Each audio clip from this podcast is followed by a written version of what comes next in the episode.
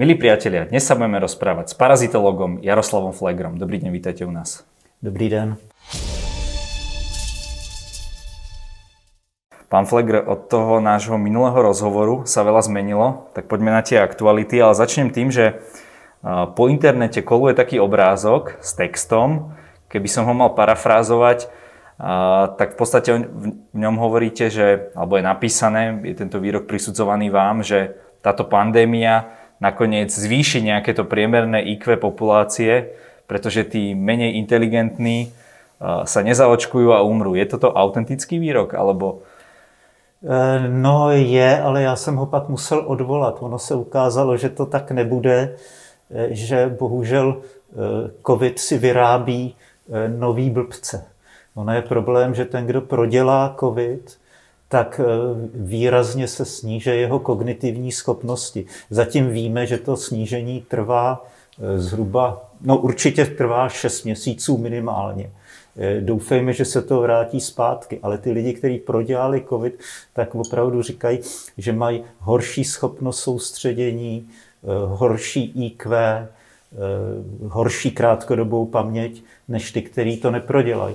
Takže bohužel průměrný IQ se po epidemii eh, nezvýší, i kdyby teda ty očkovaný nějakým způsobem z té populace byly eliminovaný. Ako hovorí, ty neočkovaný. Ako hovorí pán predseda Fico, strašná choroba, to je strašná. Hmm. Uh, vy ste uh, ale v tom poslednom rozhovore hovorili, že do konca leta príde nejaká nová mutácia, na ktorú vakcína nebude zaberať. Toto sa nestalo. Je to jedna z predpovedí, ktorá vám nevyšla? Eh, jo, zatím jo, zatím to vypadá dobře, že ještě nepřišla. Eh, klidně přijít ještě může. Jako ten selekční tlak v těch, eh, v těch dobře proočkovaných státech je docela silný a ten virus teď hledá způsob, jak prolomit tu vakcínu. Ta delta jí do značné míry prolomila tu ochranu, jo, protože dneska ta vakcína už nedělá rezistenci, ale dělá toleranci. Což jako je taky hrozně důležitý, protože ty lidi, kteří jsou vakcinovaní, tak umírají mnohem míň a jsou jejich zdraví je poškozený mnohem míň, než kdyby nebyli. Ale nezabrání to tomu přenosu. Sníží to asi tak na polovinu. Ty, kteří jsou očkovaní, tak, maj, tak jsou, ta jejich infekčnost je zhruba poloviční a taky prostě jsou infekční kratší dobu. Ale infekci to nezabrání ale zabrání to tomu, že teda tý, že budou mít těžký průběh té nemoci a podlehnou. Eh, vy pravidelně takmer v každém vašem statuse apelujete na vakcináciu, na očkovanie. Eh, argumentov tých ľudí, ktorých sa nechcú zaočkovať, je samozrejme veľa, ale jeden z tých najčastejších je, že aj neočkovaný človek je v nemocnici, aj neočkovaný človek zomrie. Čo by ste im na to povedali? No to je jako, jako ne, že nejsou potřeba bezpečnostní pásy v autě, protože e, jako i lidi, kteří byli při, přikurtovaný bezpečnostním pásem, tak přece umírají. No tady je důležitý, jaká je pravděpodobnost. A u těch, e, u těch očkovaných je, e, o, když mají třetí dávku, tak je o 95% nižší než, než když nejsou. To si vemte, že prostě ze sta... Takže 20krát mají větší šanci na 20krát větší šanci na přežití, no to je, to je prostě fantastická, fantastická jako výhoda. To, že vidíme, že v nemocnicích je srovnatelný počet očkovaných a neočkovaných, no to je samozřejmé. V rozumných zemích ty, ty na, e, rizikový, to znamená hlavně ty starší, tak jsou navočkovaný přes 90%. Takže e, jako je jasný, že když z větší části e, jako kdyby nefungovaly ty vakcíny, tak by tam bylo v nemocnicích 95% očkovaných těch seniorů. My vidíme, že je tam víc těch neočkovaných než těch očkovaných, tak je zřejmé, že teda ty vakcíny proti tím, tomu těžkému průběhu nemoci chrání pořád ještě výborně. Ďalšia otázka je, ako vlastne pracovať s tými očkovanými. My na Slovensku, možno ste aj zachytili, máme tu debatu, aj parlament tento týždeň prijal nejaké opatrenia, či tých očkovaných nejakým spôsobom zvýhodniť v zmysle, že Neviem, či poznáte náš COVID-automat, ale napríklad v čiernych okresoch už funguje v reštaurácii len výdajné okienko. Debatuje sa o tom, či zaočkovaných pustiť do reštaurácií, či ich pustiť do hotelov a tak ďalej. Pretože padá aj ten argument samozrejme, že aj očkovaný to môže prenášať a tak ďalej. Ako to vidíte? Já si myslím, že i ty očkovaní by měli být eh, jako z, rozhodně teda v okamžiku, kdy vrcholí nějaká eh, vlna, jako třeba teďkom, tak by měly být braný jako potenciálně infekční. To znamená rozhodně nosit roušky a e, rozhodně i oni by měli být omezený, jako třeba co do počtu, kolik lidí tam má chodit. A i to testování když je opravdu nějaká akce, ale to nemusí být 100 lidí. To může být prostě, já nevím, porada nebo tak, kde je teda 6-7 lidí v týmu, tak e, jako Především by to nemělo být, když je možný udělat videokonferenci, ale když už, tak ty lidi by se měli na místě otestovat e, antigenním testem. Dobre, tak sa spýtam úplne rovno. Aké podmienky by mali mať dnes podľa vás e, zaočkovaní a aké nezaočkovaní? Kde by mal byť ten rozdiel? E, momentálně bych nedělal rozdíly. E, v okamžiku, kdy, kdy teda vrcholí ta vlna a kdy hrozí každou chvíli přetečení kapacit nemocnic, tak tam by mělo být, měli bychom přijmout veškerý jako opatření k tomu, aby k tomu nedošlo, k tomu přetečení, anebo aby se to aspoň zpomalilo. E, to znamená, i ty očkovaní by měli být braný jako potenciálně nebezpeční. Zejména ty, kteří byli očkovaní před, před půl rokem. Ty, lidi, ty, ty starší lidi už dneska tu e, imunitu mají velice, velice slabou a ty, kteří byli očkovaní tou jednosložkovou e, vakcínou u nás Janssen, Janssen, tak eh, ty už mají jenom asi 15% ochranu. Takže to je v podstatě dneska už na nic. Ty by se měli okamžitě převočkovat. No, hovorí se o, o booster dávkách vlastně, ale myslíte si, že nebude aj toto prispievať eh, k určitej nevôli, že im slubovali ľuďom, dajte sa dvakrát zaočkovať, budete slobodní, teda aspoň tak to bolo na Slovensku a mhm. teraz znova ďalšia vakcinácia. Vy, vy dokonca hovoríte o opakovanom očkovaní priebehu možno následujících deseti rokov. No jo, protože jako e, ty sliby to říkali novináři. Jako odborníci jasně věděli, že proti takovýmhle typu patogenu se bude muset převočkovávat. Teď to víme, že, že je potřeba pravidelný převočkování. Já jsem to říkal asi před, víc jak před rokem, že se budou ty starší lidi muset jednou za půl roku nejspíš uh, očkovat, ty intervaly se pak budou prodlužovat, jo, ale teďkon každému bylo od začátku jasný, že to není konec epidemie, to, že se navočkuje.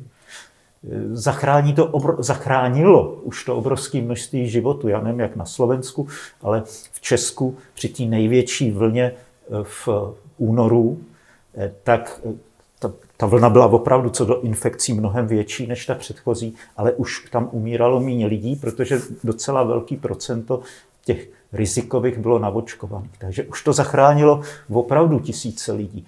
A určitě to teď ještě zachrání, ale je potřeba ten booster. Opravdu ty dvě dávky nestačí. A to při všech typoch vakcín, alebo len mRNA? Eh, všechny, samozřejmě všechny. Eh, některý jsou lepší z těch vakcín, třeba nejlepší se zdá být Moderna, ale i ta potřebuje potom tu třetí dávku. Jinak bych doporučoval, kdo má dvě dávky Pfizer, eh, nebo tak ať si dá jako třetí modernu, protože eh, tam je kombinovaná imunita, je to proti trošku jiným místům na tom spike proteinu a je větší šance, že to bude chránit proti Eh, nějakým variantám toho genu, ať těch, který už teď jsou, anebo těch, který nejspíš ještě přijdou. Keď to prirovnáme k očkovaniu chrípke, tak eh, vlastne vy hovoríte, že by sme sa mali opakovane očkovať, ale aj pri chrípke je to tak, že vy sa vlastne očkujete tým minuloročným variantom. Alebo ak, viete, že aká je tá aktuálnosť, že keď, ja neviem, teraz bude nejaká vakcína nejaká, nejakého nového typu, hmm. tak ako aktuálna bude voči tej mutácii, lebo mutácia sa asi nepýta, uh, rôznych tých európskych liekových spoločností a tak ďalej, tá pracuje veľmi rýchlo, ale naopak tá vakcinácia a ten proces schvalovania je o, o dosť pomalší, tak tým sa iba pýtam, že či tie vakcíny, čím môžeme veriť, že budú tzv. up to date. E, zatím se zdá, že jsou docela, e, že nezastarávají, že jsou velice dobře účinný i proti té nové variantě. Ten virus se naučil e, jako žít v tom těle organismu, i když na něj útočí ta vakcína. Takže infekci to nezabrání, ale nemůže se množit tak rychle, jako kdyby tam ta vakcína nebyla. Ale neprolomili tu, neprolomil tu vakcínu. Jako jo, zatím skutečně ani ta delta, i ta delta je jako vnímavá proti, e, proti působení té vakcíny. A to je taky důvod, proč ještě nemáme ty vakcíny druhé generace, který jsem sliboval už taky před půl rokem, e, no, už díl že nie sú ešte až tak potrebné. Preto Nejsou do, do... potřebný, protože zatím skutečně e, jako e, tyhle fungují docela dobře. Oni jsou chytře vymyšlení. Oni totiž směřují proti tomu e, spike proteinu, který, kterým se ten virus váže na jeden z receptorů na té buňce. A když by si to ten virus změnil, aby se mu tam nevázala ta vakcína, tak by se sám nevázal ani pořádně na tu buňku. Takže on má strašně má, dost málo možností, jak se té vakcíně vyhnout a proto zatím ty, ty eh, pro, vakcíny fungují relativně dobře. Ale neměli bychom na to spolíhat. Prostě příroda je potvora a virus ještě větší a je možný, že časem přijde na to, jak se tam navázat, aby přitom neskazil tu vazbu. Takže je potřeba, aby zejména teda instituce státní se připravovaly i na možnost, že se objeví varianta a během měsíce se rozšíří teda po světě, eh, která, na, proti který budou i ty očkovaný bezbraný. Takže je potřeba nějaký alternativní strategie, takový jsou, to je právě to plošný PCR testování, kde je úplně jedno, jaká je to varianta, ale když se to bude opakovat periodicky, tak se zastaví eh, průběh epidemie, i když nebudeme mít vakcínu. My jsme mali 16. novembra tento týždeň rekord na Slovensku. Vy ste príliš nezaostávali, mali ste trojnásobný počet, rekord mali aj v Nemecku. Čo sa to deje? Je to naozaj tou vysokou infekčnosťou delta variantu, alebo je to preto, že už tak to testovanie je také rozšírenejšie a viac sme toho schopní zachytiť? A vlastne koľko, lebo my sme napríklad na Slovensku máme takmer 30% no, pozitivitu tých PCR testov, takže je možné, že to máme koľko násobiť tých pozitívnych? Dvomi, dve a pol, tromi? Nedok- no určitě takhle, my máme 40%. Jo. Takže přes 40%. Takže zase jste lepší v něčem. Zase jsme lepší. Takže eh, zase jsme evidentně horší. Jako jo. To je jasný, že, eh, že prostě ta nálož je tady mnohem větší a ty čísla v Česku jsou větší. Jako to zvýšení by se tam mělo dát jako víc než na Slovensku. Takže jsme na tom zhruba stejně. Eh, ten důvod, proč je to tak vysoký, to je jednoduchý. To je chování státu. Dřív v těch minulých vlnách, v okamžiku, kdy jsme se, nevím jak na Slovensku, ale v Česku, když jsme se dostali nad 15 tisíc nakažených denně, tak se o ničem nediskutovalo a udělal se lockdown.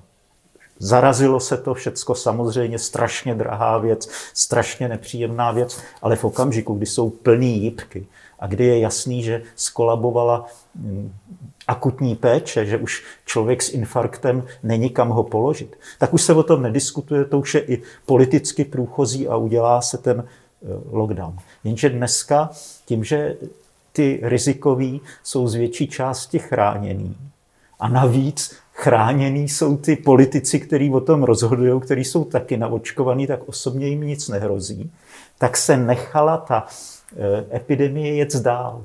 Takže rekord loni v Česku byl asi těch 16 tisíc denně nakažených. Dneska, teď jsme byli na přes 22,5 tisíc. A klídek, žádný drastický opatření se nedělá. To znamená, bude stoupat o třetinu až o polovinu každý týden, takže se samozřejmě znova zaplnějí teda ty jipky, i když už dneska se tam dostává menší procento lidí z těch nakažených, ale to nevadí, nebo to nám nepomůže, protože my klidně necháme eh, stoupnout tu incidenci, to incidenční číslo, ten počet nakažených za jeden den nebo za jeden týden eh, na mnohem větší hodnotu. Áno, tu naznačujete istú lahostajnosť politikov. A na druhú stranu vy ste aj hovorili o istom zámere, pretože v Česku je akurát obdobie, kedy sa hmm. mení vláda, že vlastne táto súčasná vláda to chce nechať ako keby v takom tak zlom, v takej zlej epidemiologickej situácii, že potom tá situácia na jar sa vyhrotí a budú môcť byť predčasné voľby a Babiš sa, dajme tomu, môže opäť vrátiť v moci.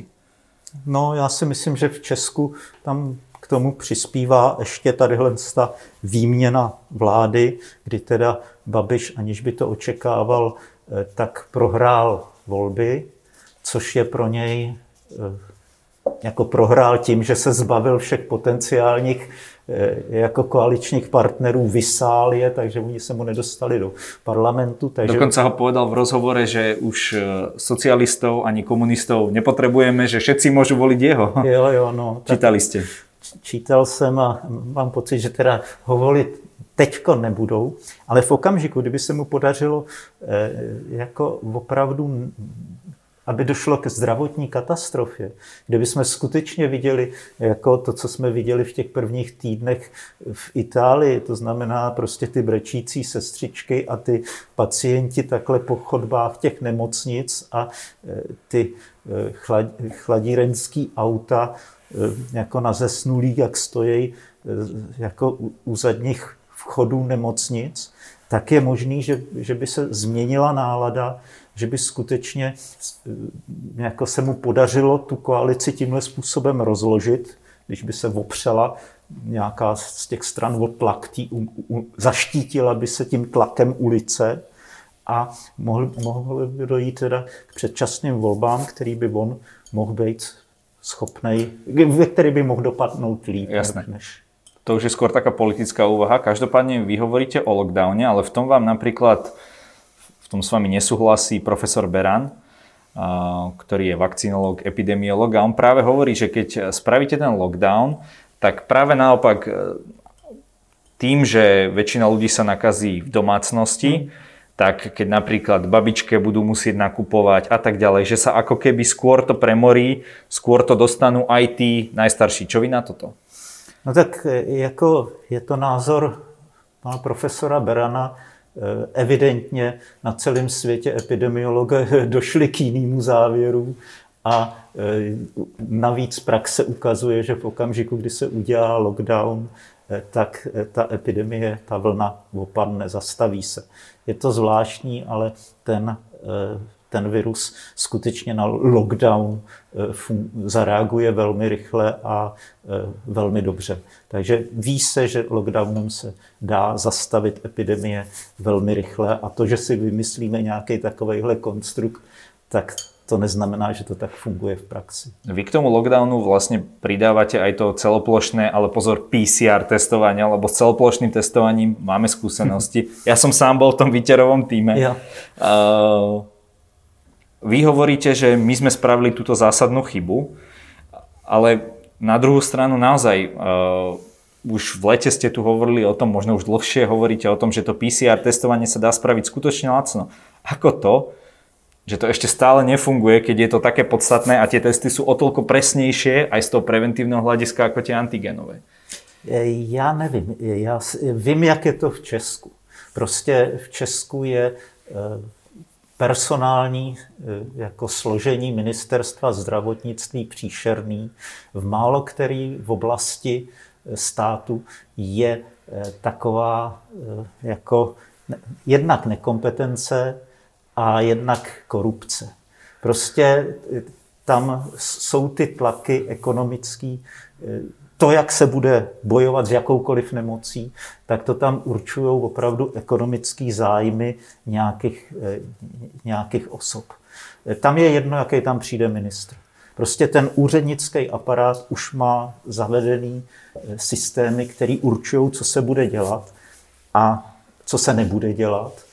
A takže když tam přijde, když, meto, když tam někdo jim nabídne zadarmo metodu, jako to udělal e, doktor Žďárský, metodu, kterou se dá opravdu velmi levně a velmi rychle, bez nějakých velkých investic, e, otestovat celou republiku de facto najednou a během týdne, e, tak oni nevymýšlejí, jak, jak ji implementovat, ale vymýšlejí jenom způsoby, jak to zahrát do autů, a proč to nejde.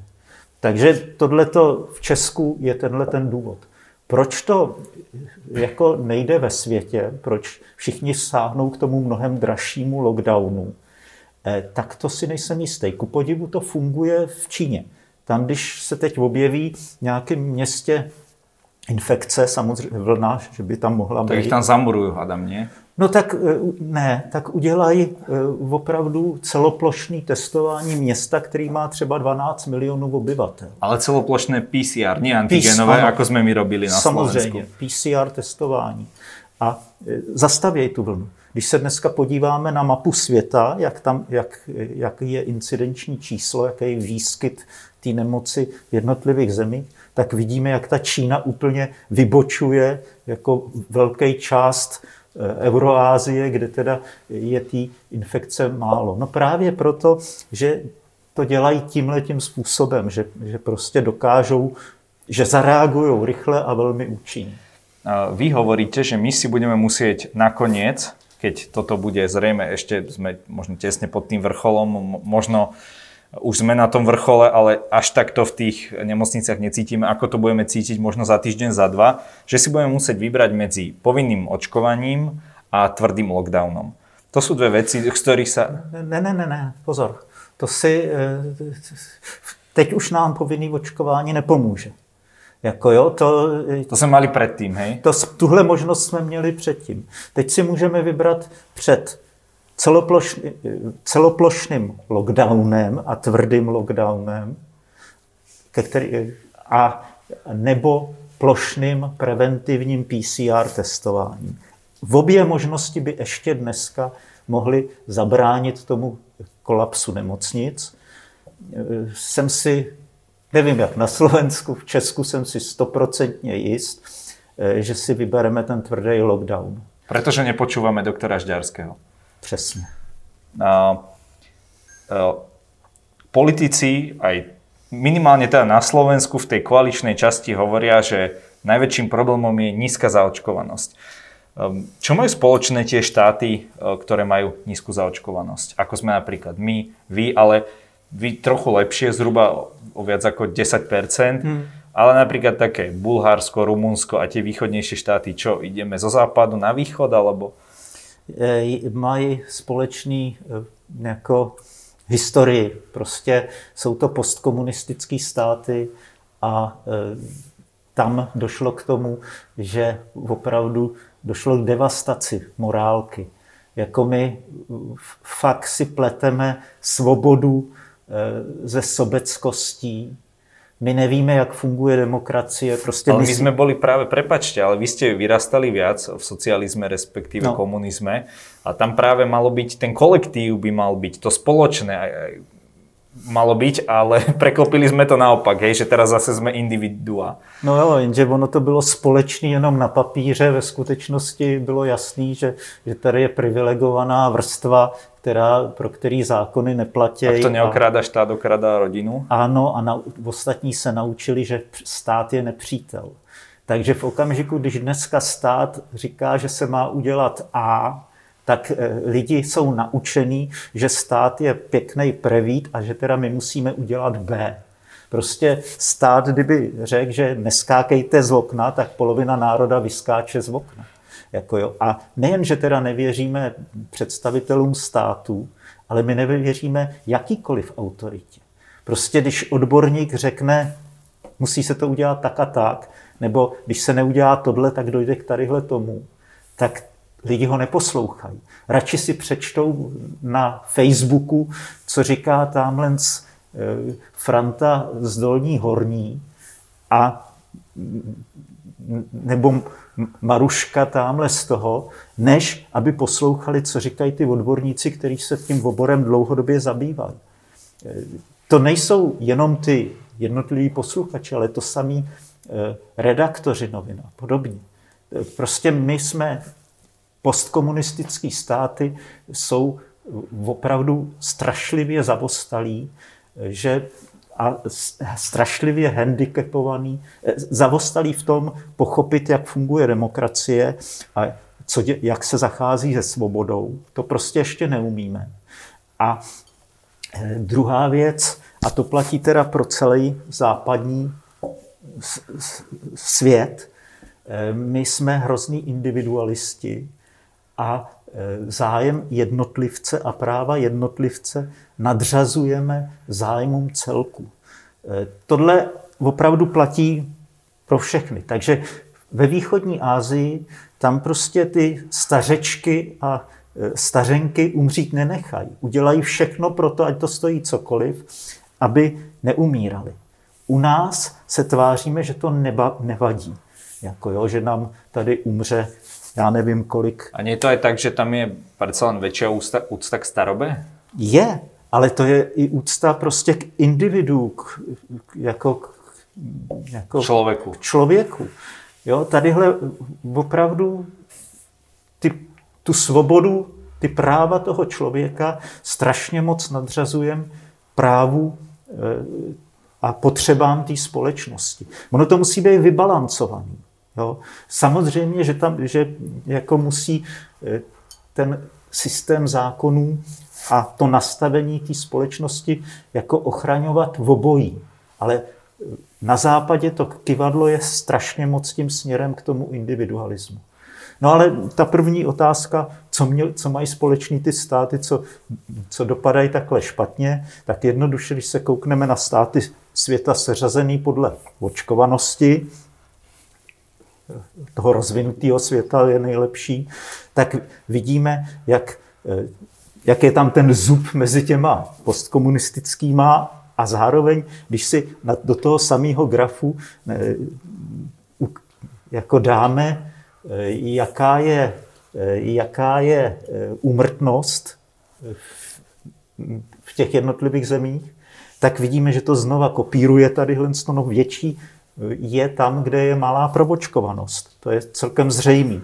Opravdu ten graf je úplně jasný. Kdyby jsme měli o 20% vyšší provočkovanost, tak tady umírá eh, podstatně méně lidí, třeba, já nevím, pětkrát méně lidí, než umírá. A dôsledkom aj celej tejto spoločenskej nejakej atmosféry je, sú aj niekedy agresívne útoky ľudí, ktorí nedodržujú opatrenia.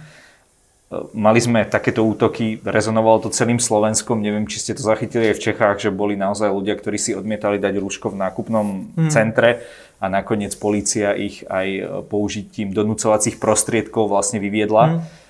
Bola to veľká kauza, že či sa majú ako keby niekto za to, že si nedá rúško, či ho majú hodiť na zem a spútať a tak ďalej.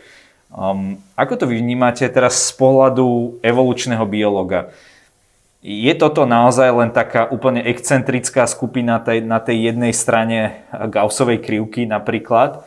Alebo je to, je to taká zlá spoločenská nálada, ktorá sa len týmto prejavuje? Viete, ja ide mi o to, že či sú takí ľudia všetci, alebo len naozaj malá menšina, o ktorej by sme nebyť Facebooku možno ani nevedeli. No já si myslím, že, že je to samozřejmě někde mezi, ale blíž teda k tomu, že je to jenom ta e, jako hlučná a e, menšina. Ono je těch e, jako lidí, kteří jsou z toho zdeptaný, kteří jsou zoufalí, tak je hodně.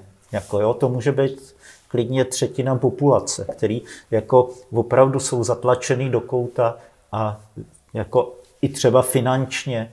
To, takže není divu, že z toho, že tím, jak jsme variabilní, každý reaguje jinak, tak určitá část z těchto těch eh, je, to obrátí jako do agrese a eh, jako je schopná i fyzicky napadat prostě lidi, kteří se třeba očkujou, nebo fyzicky napadat ty, kteří očkujou a podobně. Prostě zoufalí lidi dělají zoufalí věci a některý z nich teda prostě dělají i agresivní věci. Jak s tadyhletím naložit, jako skutečně nevím.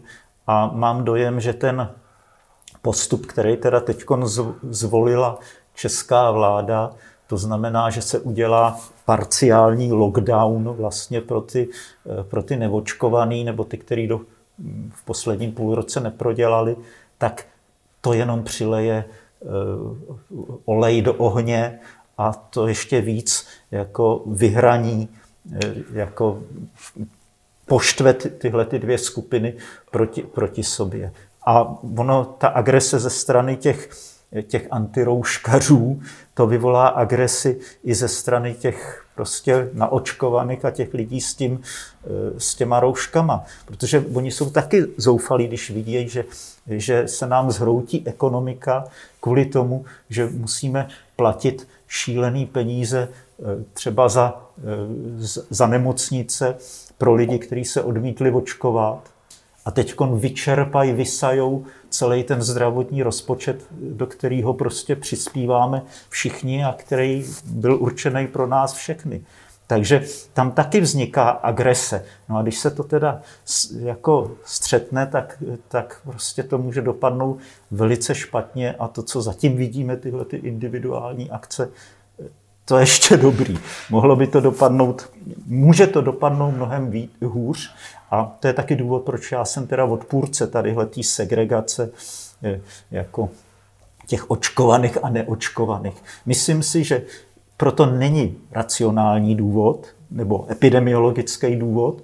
Eh, opravdu šířit tu infekci můžou i ty očkovaný o polominu míň, ale pořád to dokážou docela slušně šířit.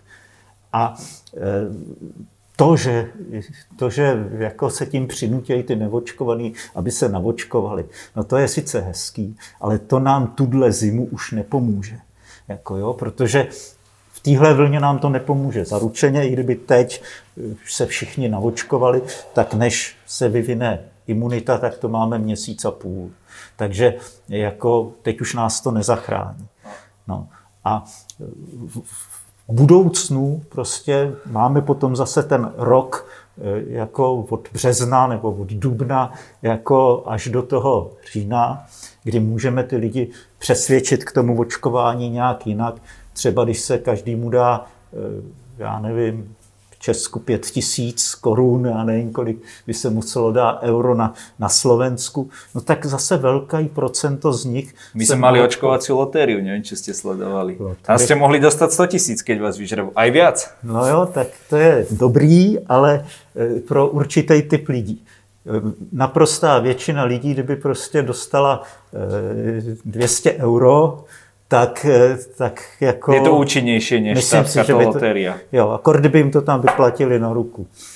Aha, no tak to by sme boli zajtra zaočkovaní asi úplne všetci. Uh, vy hovoríte, že táto pandémia bude trvať 10 rokov. Uh, vydali ste aj taký súhrný článok o tých vašich predpovediach, ktoré sa teda uh, ktoré boli nakoniec pravdivé a ktoré nie. Zhruba 80% ste sa tak trafili.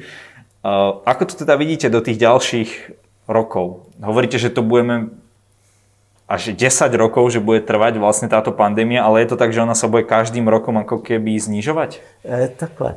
Oslabovat? Mm, já si myslím, že, že ne, že takovýhle průšvih už skončí. E, v západní Evropě už příští zima bude v pohodě. V bývalý východní Evropě, kam, kam spadáme, tak se obávám, že příští zima ještě v pohodě nebude ale eh, ta další už v zásadě, jo. Těch deset let, to myslím, ta doba, kdy se budeme muset převočkovávat. Minimálně seniori a rizikoví. Já si myslím, že opravdu po té třetí vakcíně už ty mladí lidi budou eh, jako ne rezistentní, ale tolerantní vůči tomu viru, to znamená, že to nebude posílat do nemocnic už podstatně delší dobu. To už nebude 8 měsíců, ale e, věřím, že to bude třeba dva roky. Jo? Ale ty, ty starší, ty seniori, ty, jejich imunitní systém tak dobře nereaguje na tu vakcínu. Ty mají mnohem nižší hladiny protilátek a rychleji jim to padá. Takže to si, u těch si myslím, že se budou muset tak jednou do roka e, převočkovávat třeba těch nejbližších deset let, třeba pět let a potom už to bude jednou za dva roky nebo něco takového. Ale... Tak jako pri chrípke. Jako v podstate, ktorá tiež na Slovensku bolo zhruba tých 800 umrtí hmm. pred pandémiou. Takže aby som to aj divákom povedal, čiže budúca zima už pre západné štáty s vyššou zaočkovanosťou bude v pohode, tam bude normálny život. Mm-hmm. U nás budeme mať budúcu zimu čo menšie obmedzenia, ale už žiadne lockdowny, žiadne preplnené nemocnice a tak ďalej? To si netroufám říct. To, to záleží na tom, jak se nám podaří ty lidi přesvědčit k tomu očkování. Takže to je absolutně klíčové i do budoucna. Eh, do budoucna je to naprosto klíčové. V tuhle vteřinu, v tuhle chvíli, v, jaký, v tuhle fázi epidemie, jaký jsme, eh, to tak klíčový není a měli bychom se opravdu snažit eh, jako o jiný přístup, přijít, přijmout nějaký jiný opatření, na, já bych se fakt strašně moc přimlouval pro to plošné testování PCR testama. Igor Matovič nás určitě počúva, takže možno také něco zorganizujeme. Jestli chce, tak já mu dám spojení na pana Žďárského, on má Slovensko taky strašně rád, takže jsem si jistý, že zadarmo tu metodu pos, jako poskytne i Slovensku. Já hned teraz napíšem Igorovi Matovičovi SMS-ku, doufám, že mi konečně odpovie. um, Poďme, obraňme trošičku list od pandémie k vašim aktuálnym výskumom. Vy ste skúmali prítomnosť vlastne RH faktoru, ktorý sa teda týka krvnej skupiny a tak ďalej. Je to ďalší, ďalšia teda podmnožina tej definície krvnej skupiny, či teda je RH pozitívny a negatívny. Čo ste zistili? No tak my jsme odhalili, proč ty dvě skupiny jsou a proč jsou hlavně v jedné populaci. Proč teda v jedné zemi jsou lidi, kteří jsou, část z nich je RH negativní, to je asi 16% tady v té části Evropy, a e, část je RH pozitivní. Jo, a to komplikuje potom doktorům ty transfuze krve a dělá to ty problémy při porodu, když se RH negativní ženě by měl narodit RH pozitivní potomek, tak ji naimunizuje proti tomu, ty RH pozitivitě a jednak to dítě může být poškozený, ale hlavně ty další děti by mohly být poškozený.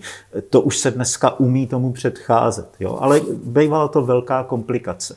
No a to je divný, proč teda jsou tyhle ty dvě skupiny jako lidí pohromadě, proč tomu tak je. Nevědělo se to, teoreticky by měli být buď všichni pozitivní nebo negativní. No a my jsme zjistili, proč to tak je. Prostě člověk, který má jednu variantu genu pro RH negativitu a druhou od tatínka třeba zdědil geny pro RH negativitu a od maminky eh, gen pro RH pozitivitu, tak to je takzvaný heterozygot, má v obě, v obě možnosti jako v sobě, eh, tak, proč, tak jsme zjistili, že má mnohem lepší zdraví, než ty, který mají buď v oba geny pro RH pozitivitu nebo v oba geny pro RH negativitu. Prostě je mnohem zdravější, jak po fyzické stránce, tak třeba i po psychické stránce. Takže tohle to jsme nedávno odpublikovali, tenhle ten článek a jsem zvědav, co na to, eh, co na to teda eh, kolegové v zahraničí a jestli to třeba pomůže vyřešit tu záhadu, eh, k čemu vlastně je RH faktor. Protože to zatím nevíme. Víme, že je to nějaká pumpa pro jonty, která sedí na membráně krvinek červených, ale vůbec nevíme biologickou roli. Takže teď možná, to když jsme odhalili tady to, tak třeba se povede zjistit i k čemu vlastně ten RH faktor, tu molekulu máme. Pán profesor, každý na záver nášho rozhovoru může něco odkázat našim divákom. Nech se páči. Tak tady je to jednoduchý. Prosím vás, neblázněte a běžte se co nejrychleji navočkovat. A kdo jste už eh, víc jak půl roku po, eh, po druhé dávce, po dokončení eh, očkování, nebo kdo jste jenom po prodělání covidu, tak se běžte navočkovat taky. Prostě je potřeba ten booster, aby se vrátila ta imunita na tu hodnotu, kterou jste měli bezprostředně po tom očkování. Opravdu je to záležitost života. Vykašlete si na nějaký hloupý povídání o svobodě a o ovcích a já nevím, o všem. Vykašlete se na to, že vám to doporučují eh, třeba politici, který, který nemáte rádi. Prostě jde o váš život, může vás to zachránit. Děkuji za rozhovor. Prosím.